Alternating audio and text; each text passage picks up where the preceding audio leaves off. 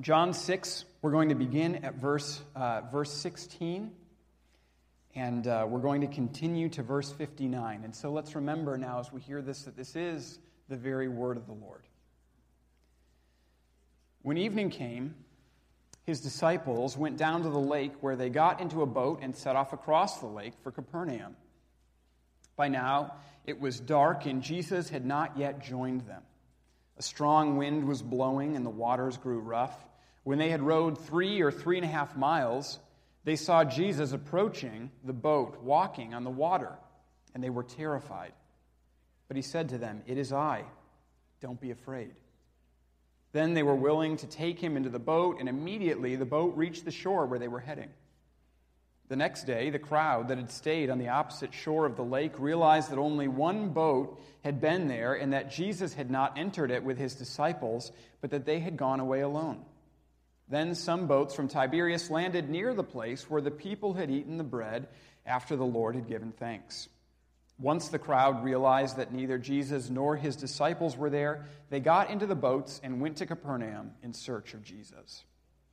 When they found him on the other side of the lake, they asked him, Rabbi, when did you get here? Jesus answered, I tell you the truth. You are looking for me not because you saw miraculous signs, but because you ate the loaves and had your fill. Do not work for the food that spoils, but for the food that endures to eternal life, which the Son of Man will give to you. On him, God the Father has placed his seal of approval. Then they asked him, What must we do to do the works God requires. Jesus answered, The work of God is this to believe in the one he has sent. So they asked him, What miraculous sign then will you give that we may see it and believe you? What will you do? Our forefathers ate the manna in the desert, as it's written. He gave them bread from heaven to eat. Jesus said to them, I tell you the truth, it's not Moses who has given you the bread from heaven, but it is my Father who gives you the true bread from heaven. For the bread of God is he who comes down from heaven and gives life to the world. Sir, they said, from now on, give us this bread.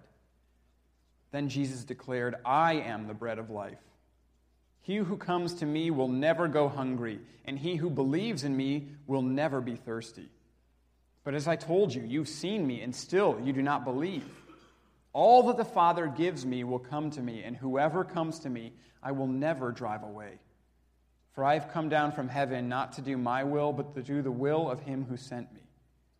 And this is the will of him who sent me, that I shall lose none of all that he has given me, but raise them up at the last day. For my Father's will is that everyone who looks to the Son and believes in him shall have eternal life and I will raise him up at the last day. At this, the Jews began to grumble about him because he said, I am the bread that came down from heaven. They said, Is this not Jesus, the son of Joseph, whose father and mother we know? How can he now say, I came down from heaven? Stop grumbling among yourselves, Jesus answered. No one can come to me unless the Father who sent me draws him, and I will raise him up at the last day. It is written in the prophets, they will all be taught by God. Everyone who listens to the Father and learns from him comes to me. No one has seen the Father except the one who is from God. Only he has seen the Father. I tell you the truth he who believes has everlasting life. I am the bread of life.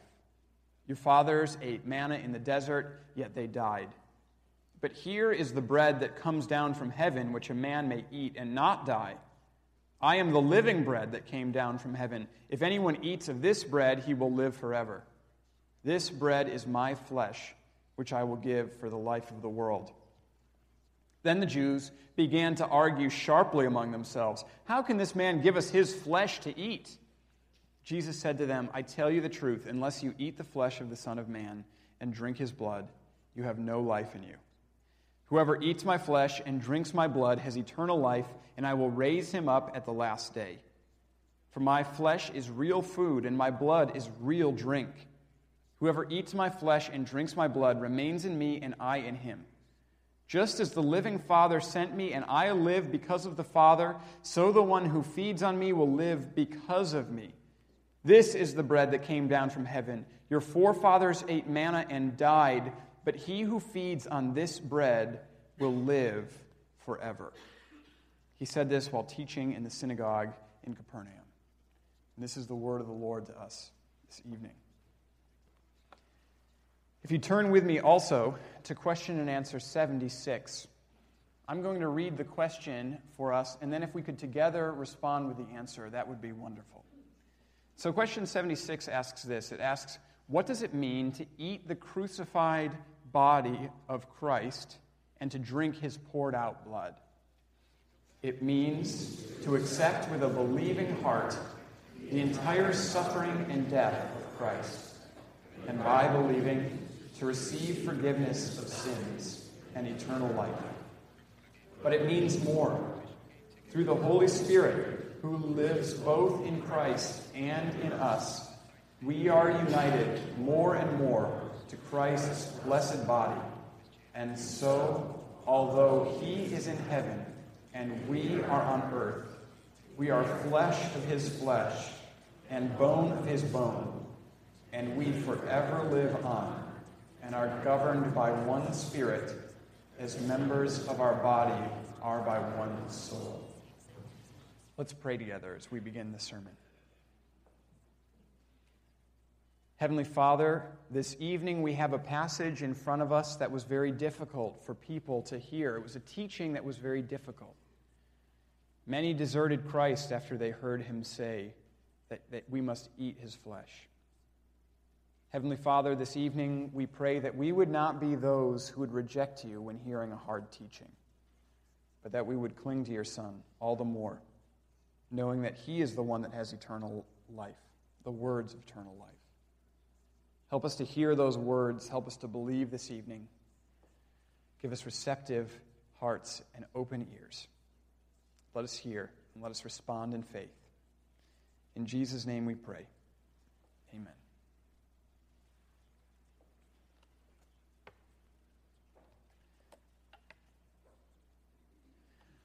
Well, people of God, I was told recently um, about a conversation that my mother had with my sister.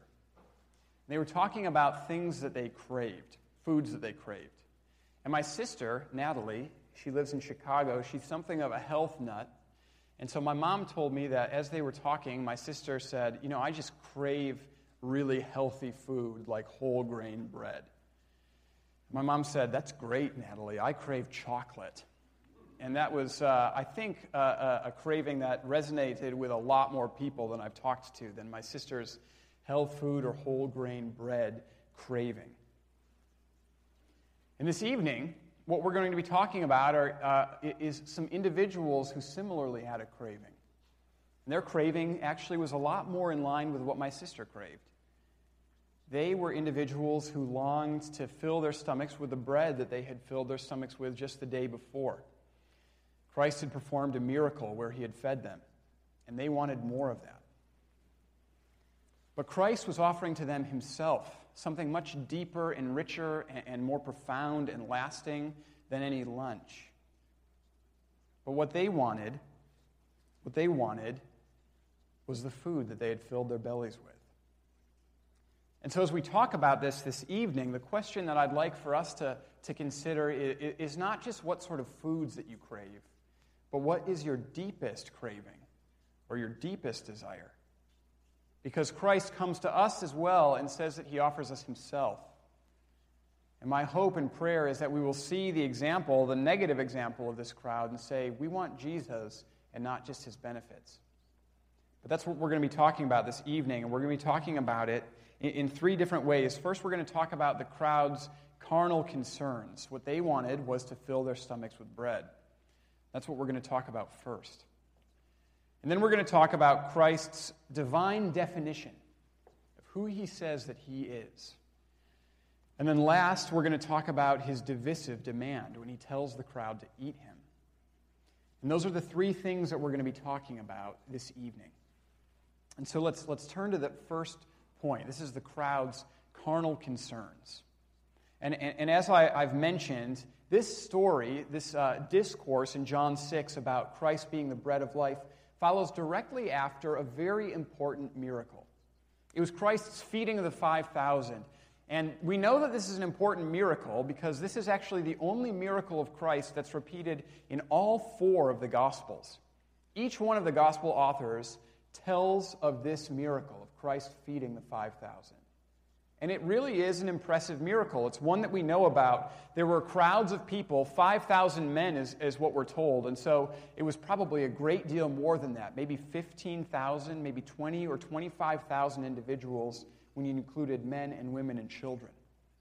And most of these individuals didn't have any food to eat, and they were listening to the teachings of Jesus. And it came to be the time when each one of them would have needed to eat, and they found that they had no food to give to these people. And so Christ asked if anyone had any sort of food, and the disciples said that there was one young man, one boy, who brought a lunch a little bit of bread, a few fish. So Christ took that small amount of food and he blessed it and he broke it and he had his disciples pass it. And as he broke it, he multiplied the food enough to feed everyone and to have several bushels left over. Now, this miracle, understandably, had created quite a bit of buzz. Individuals heard about this and they wanted to be able to come to Jesus again, but it was because they wanted again to fill their stomachs with the food that they had eaten the day before. And the reason that we know this is because of the conversation that these individuals come and have with Jesus. They wake up and find that they are no longer, the, that he is no longer around, so immediately they set off to try to find him so that they can again experience this food and eat lunch from him again. And, and John 6 gives us a record of this conversation, this back and forth between the people and Jesus. And I actually love this conversation because as I read it, I, I, can sort of see the wheels spinning in the minds of the people that are talking to him as they look for the bread. And we know that that's what their goal is because that's what Christ tells us. He says that they were seeking him because they ate the loaves and had their fill. And so they find, they find boats and they, they go across to where Jesus is and they get there. And John 6 tells us the first thing that they say is, Rabbi, when did you get here? And I, just love this. I just love this intro. And, and I can totally picture the individuals sort of talking about how they were going to get some of this bread as they were approaching the temple, about to talk to him. They said, Don't just jump into it, you know, get him talking. And then once you've talked to him for a while, then maybe talk about how you're hungry again and would love some food. And so that's the way that they start. Oh, oh hey, Jesus, how'd you get here? But he sees through what it is that they're saying. And he says, I tell you the truth. He says, You're here not because you saw the miraculous signs that I performed, but you are here because you had uh, your fill of the loaves. You ate the loaves and had your fill. He tells them, Don't work for this food that spoils. He says, Work for the food that will last to eternal life, the eternal food that won't perish. And talking about this eternal food that won't perish, this also sounds pretty attractive to these individuals. And they say that they, uh, that they want this sort of food. They ask how they can sort of do that, do the work that he would require to receive that. And Christ tells them that the only work is to believe in him. And so then these people get to sort of their second sneaky comment. They say, Okay, we're willing to believe you in verse 30, but they say, What miraculous sign then will you give to us that we may see it and believe? And the sign that they recommend to Jesus is, is one that, that shows what they really want.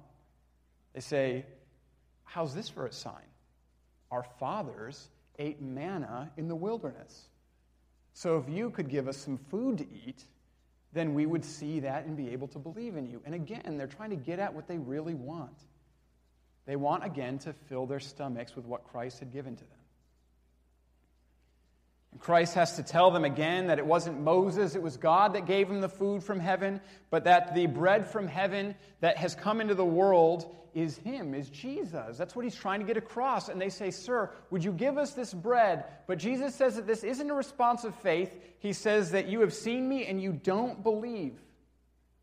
And what we can pick up from this discourse is that these individuals, though they were being offered Jesus, didn't want that. What they wanted was this miracle. They wanted to be able to have lunch. And Jesus said, Stop that. Stop setting your desires on these things that spoil and fade. He says, I'm willing to give you myself. And they say, But what about lunch? You see, they wanted the gift, they didn't want the giver of that gift. They wanted the miracles, but they didn't want Jesus. And you know, this is something that I think is actually quite common. I think quite often we encounter people who want the benefits of Jesus without necessarily wanting Jesus himself. And I think that there are a couple of aphorisms that sort of point us in that direction and, and, and maybe tell us about that. I think, first and, and most seriously, I'm told by some that there are no atheists in foxholes. And second, and far less seriously, I'm told that as long as there are tests administered in public school, there will always be prayer in public school. And both of those sort of get at something, don't they? And some of that is good. When we're in trying or difficult sort of circumstances, we want to be able to turn to God and receive from Him blessing. But I think that each of those gets at a pretty specific situation. And, and I think that we can understand that maybe there are certain people who might be in a foxhole that don't want to submit their life to Christ, but they don't want to die. So they're willing to call out to God for his benefits, but they don't want to submit their life to him.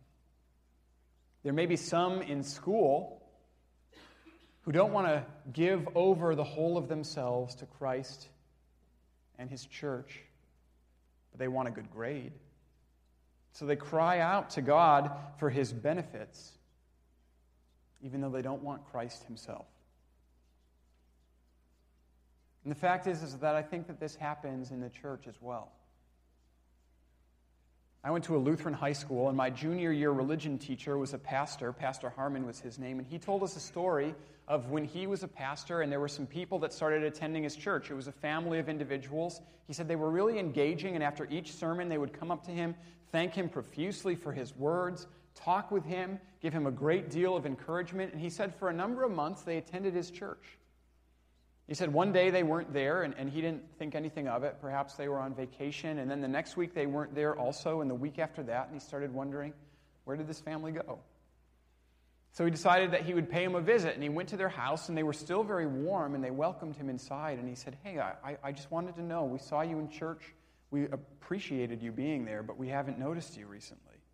And they said, Oh, yeah, yeah. We had been going through a really trying time in our life. So we really needed some comfort, but that's all taken care of. And so thank you for your kind words of encouragement in those days, but we're all right. We don't need to go to church anymore. What those individuals wanted, they didn't want Christ, but they wanted his benefits. They didn't want to continually serve him, but they wanted the peace and the comfort and the joy that came from knowing him.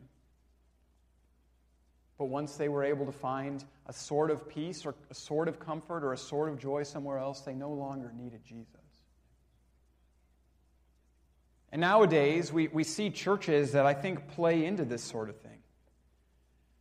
We see churches that, that sort of advertise themselves as places where you can receive Christ's benefits, but they don't talk about the benefits of, of, of actually knowing and serving and worshiping Christ.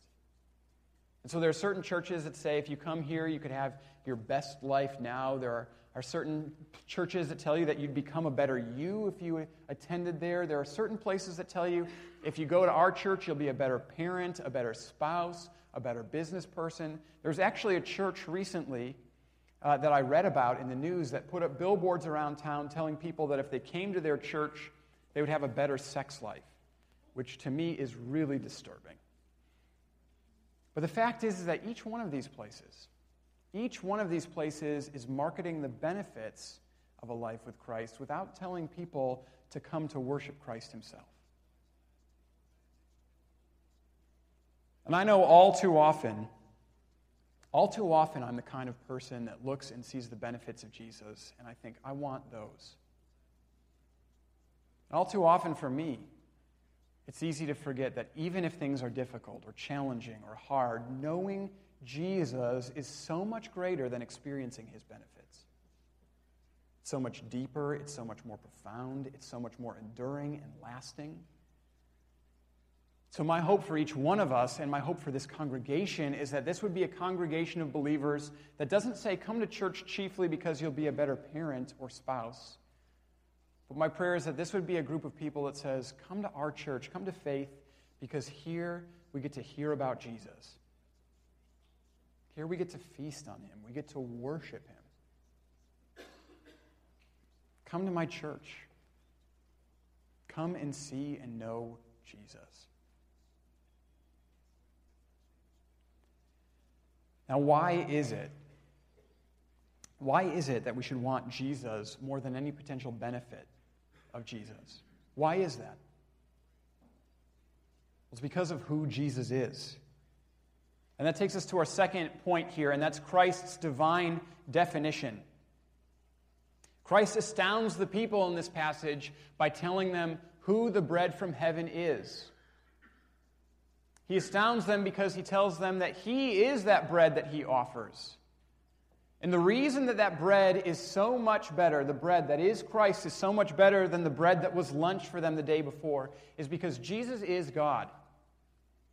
And the way that we're told that come, comes in a couple of different ways, just two different ways that I want to, or three different ways that I want to highlight this evening. The first is this the first is the miracle of the feeding of the 5,000. This was a miraculous sign that showed who Jesus was, and it was a miracle in which some sort of creation took place. Christ took bread and fish, and as he split it, it did multiply, and he created more food, enough to feed uh, all of the individuals that were there. The only way that that could have taken place is that if Christ were creating more food as he was splitting it up. And so, as he performed this miracle in which he created more food for the people, he was showing them that he was the one who could create. And what the people should have recognized is that there is only one who is able to create.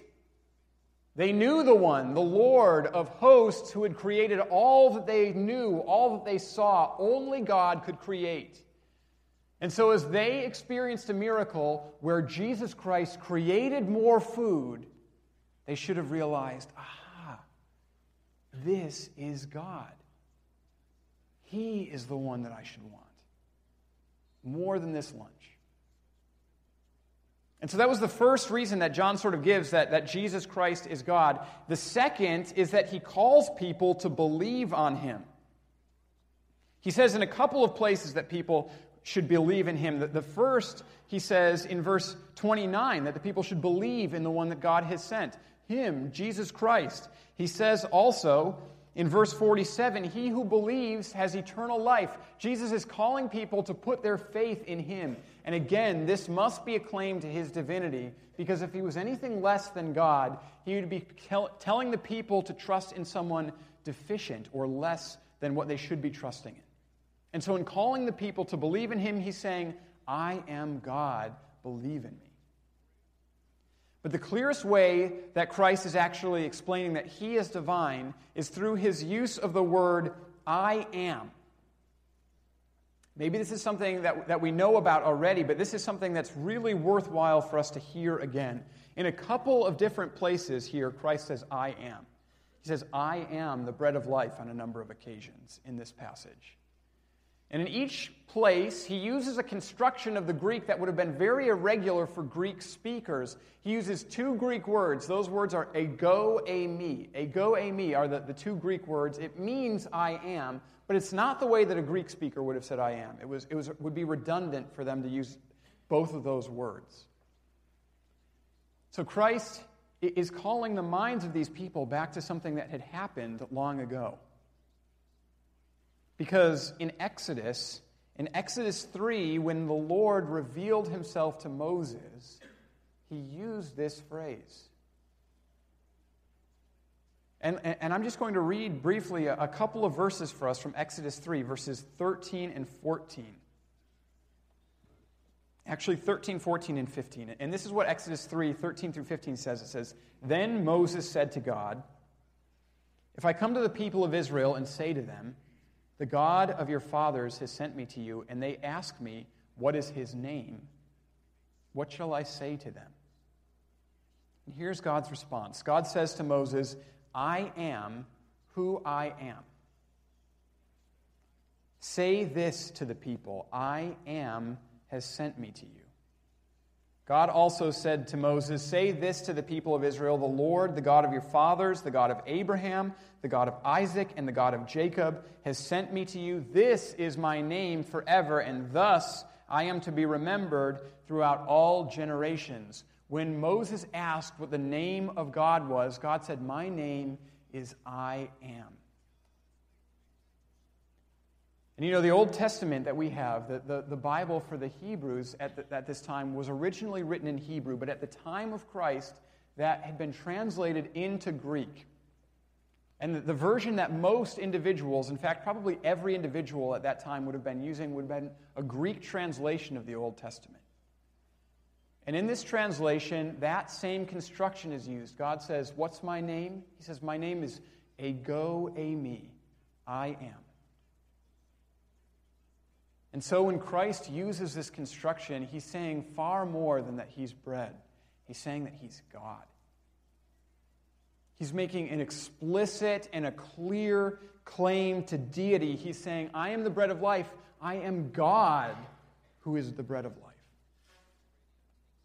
And in a couple of places, he uses this phrase. He actually uses it also when he's walking on the water. And our English translation obscure this a little bit, but what it actually says is this is that when he's walking towards the boat and the disciples are scared, he says to them in verse 20, and it's translated for us, we have, it is I, don't be afraid. But in the Greek, Jesus says, don't be afraid, ego eimi." He says, don't be afraid, I am. Don't be afraid. I am. So, Christ, when he's walking to his disciples, that's what he's claiming. He's claiming that he's God. And as they're terrified, he says to them, Don't be afraid. I am God. No wonder this was such comfort to the disciples. They needn't be afraid. Sure, the wind was raging and the waves were high, but the very creator of the universe was walking towards them on the water. What need did they have to fear? And the truth is is that Christ comes to us and he says the same thing. When our life is raging and when we are troubled and when we are scared, Christ comes to us and says, "Don't be afraid. I'm God. Don't be afraid. I am," he says to us. And that does, and it should bring us comfort. The God of the universe has promised to be present with us by his Holy Spirit. Don't be afraid. We have Jesus. But this is a clear claim to divinity. Jesus is saying, I am God. I am true God, and I offer myself to you. And the people say, Yeah, but what about that bread you gave us yesterday? And they were willing to trade the creator of the universe, very God, for one of his gifts. They wanted lunch instead of eternal life.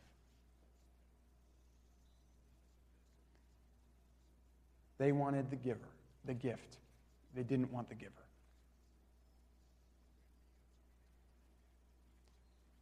And when Jesus doesn't give them bread, but tells them that he can, they can have himself, this leads to grumbling among these individuals. But it actually gets, gets worse. Not only do they grumble that, that he says, I'm the bread of life, but then it gets worse when he tells them to eat him. This takes us to our last section of, of the sermon this evening. It's Christ's divisive demand. Because you see, bread is made to be consumed. And so Christ continues the analogy and he tells these people, Eat me. He tells them, Eat my flesh. He uses actually pretty graphic language. He says, Unless you eat the flesh of the Son of Man and unless you drink his blood, you have no life in you. And he uses a, an odd Greek term. He says, unless you eat my flesh. And the, the word that he uses is like, eat me as if an animal were, were devouring something. Unless you just unabashedly devour me, You have no part of me. You have no life in you. And we can see how this would be a tough teaching. And again, I, I, can picture the individuals as they go home and they, they meet some people that they told were to try, they were going to try to find Jesus again. They say, Hey, did you get more of that bread? No, I didn't. Jesus said that we could eat, but that we'd have to eat Him. Oh, that's gross. Glad you left. And people deserted Him because this teaching was hard. So, what is Christ getting at? What does he mean when he says, gnaw on my flesh, when he says, drink my blood? It's difficult, but it's compelling language. It talks about being united to Christ. But one of the things that I'm thankful for is that I'm thankful that by God's grace, He's allowed me to live at, at this time after seeing Christ's death, his crucifixion, after seeing that he was raised from the dead, after witnessing in Scripture that he, that he initiates the Lord's Supper, in which he says, This bread is my body, in which he says, The wine is my blood. I'm also thankful that we live after those who have explained to us what is it that this means, that help us to understand what John 6 is getting at. And so I'm thankful that we have the confession. Because I do. I wonder, what does Jesus mean? What does he mean when he says, Eat my body and drink my blood? And so, question and answer 76 asks that What does it mean to eat the crucified body of Christ and to drink his poured out blood? What does it mean? There are a couple things. It means to accept with a believing heart the entire suffering and death of Christ, and by believing to receive forgiveness of sins and eternal life. What the Catechism says is that when Christ calls us to eat of Him, He's calling us to believe in Him. And that makes sense with the text because in a number of different places, Christ says, Believe in me, believe in me, and have eternal life. And then He says, Eat me and have eternal life. He's calling us, He's calling them, He's calling all of us to believe in Him. So, are we willing to do that? Are we willing to believe in Christ? Are we willing to accept his sacrifice on the cross, his suffering and death as our own? Are we willing to put our trust in him? He calls us to eat him. And in so doing, he calls us to believe in him. Will we believe in him? But the Catechism says it means more. It means that through the Holy Spirit, who lives both in Christ and in us, we're united more and more into Christ's blessed body. And so, although He is in heaven and we are on earth, we are flesh of His flesh and bone of His bone, and we forever live on and are governed by one Spirit, as members of our body are by one soul. And so, when Christ talks about eating him, he also talks about participating in the life of the, of the Godhead. It means to be united with Christ, to experience, frankly, his benefits. And so, in telling the people to eat him, he's saying, You can have my benefits, just not apart from me. And that's what he tells us as well. When we know Christ, we can experience the great joy that comes from being drawn in closer and closer to Him. We can know peace and joy. We just know it connected to Jesus. And so Christ in John 6 invites us to believe in Him, and in believing, to have fellowship with Him, to be united to Him, to experience the life that comes from being connected with Christ, and thus to know His benefits. Christ comes to us just as he came to these people in John 6 and says, You come to me asking for so many things, I'm willing to offer you myself. Will you receive that first and foremost? Will we? Are we willing to? Are we willing to make Christ our deepest desire, our most, our most pressing craving is Christ enough for us? Are we willing to say, Jesus, I want you, even if I have a, li- a life of difficulty and hardship and trouble, what I want is you, Christ? Nothing else. Give me, give me yourself. Are we willing to say that? Give me yourself, Jesus. I pray that we are. I, I don't know the practices of this church. I know that in, in many churches there are Good Friday services where the Lord's Supper is administered. I'm not sure if that will be happening in this church. It looks like it will be.